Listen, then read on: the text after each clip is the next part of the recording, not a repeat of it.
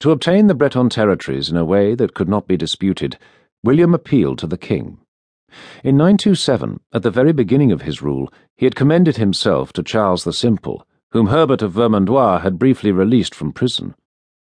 After Charles's death, the situation was much clearer. With the Carolingians now apparently out of the picture, William could turn to the Robertian king without denying his old bonds of loyalty. So, in 933, he commended himself to Rudolf. In return, Rudolf granted him the land of the Bretons situated on the shore of the sea. That is, according to most commentators, Cotentin and Avranchin. By the time of William Longsword, then, the territory of Normandy had been established in almost definitive form.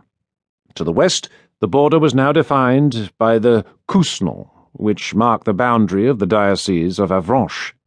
To the northeast, it was bordered by the Bresle and well protected by the fortress of Eu.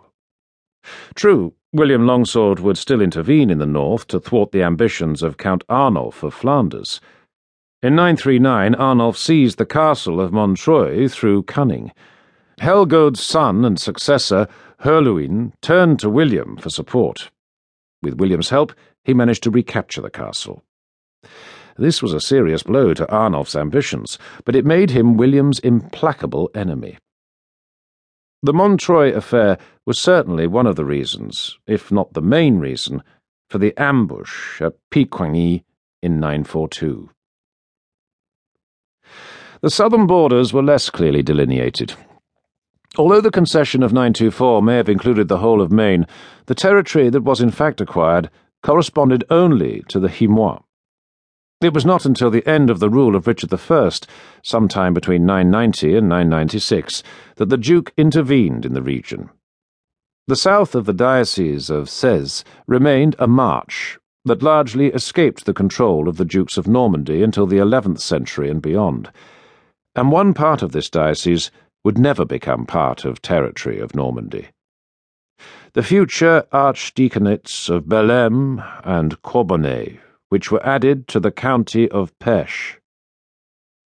In the southeast, the river Avre was reached in the 930s, but this was another fringe area, claimed by the Count of Blois, Theobald the Trickster.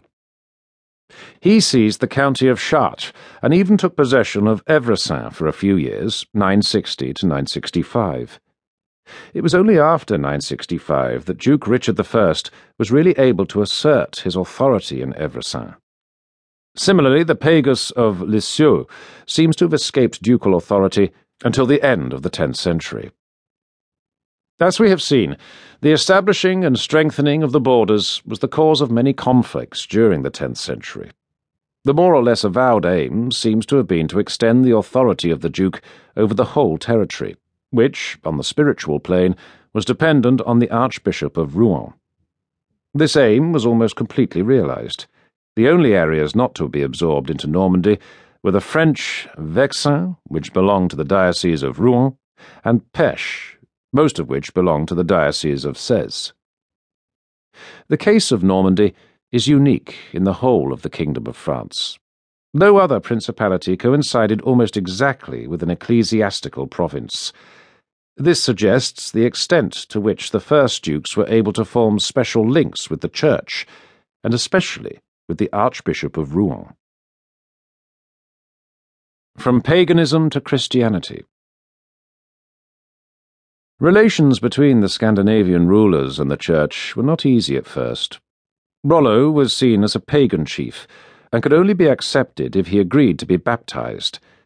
But this baptism not only of Rollo, but also of his companion, was not enough to make the Normans good Christians. Conversion was an eminently political act, as many Viking leaders had realized. Was Rollo's conversion sincere? This is a very difficult question to answer. Dudo presents him as a committed Christian, who made gifts, even of regions he had not yet conquered, to the principal churches of the province of Rouen. We know that there is a great deal of reconstruction in this version of events, written nearly a century.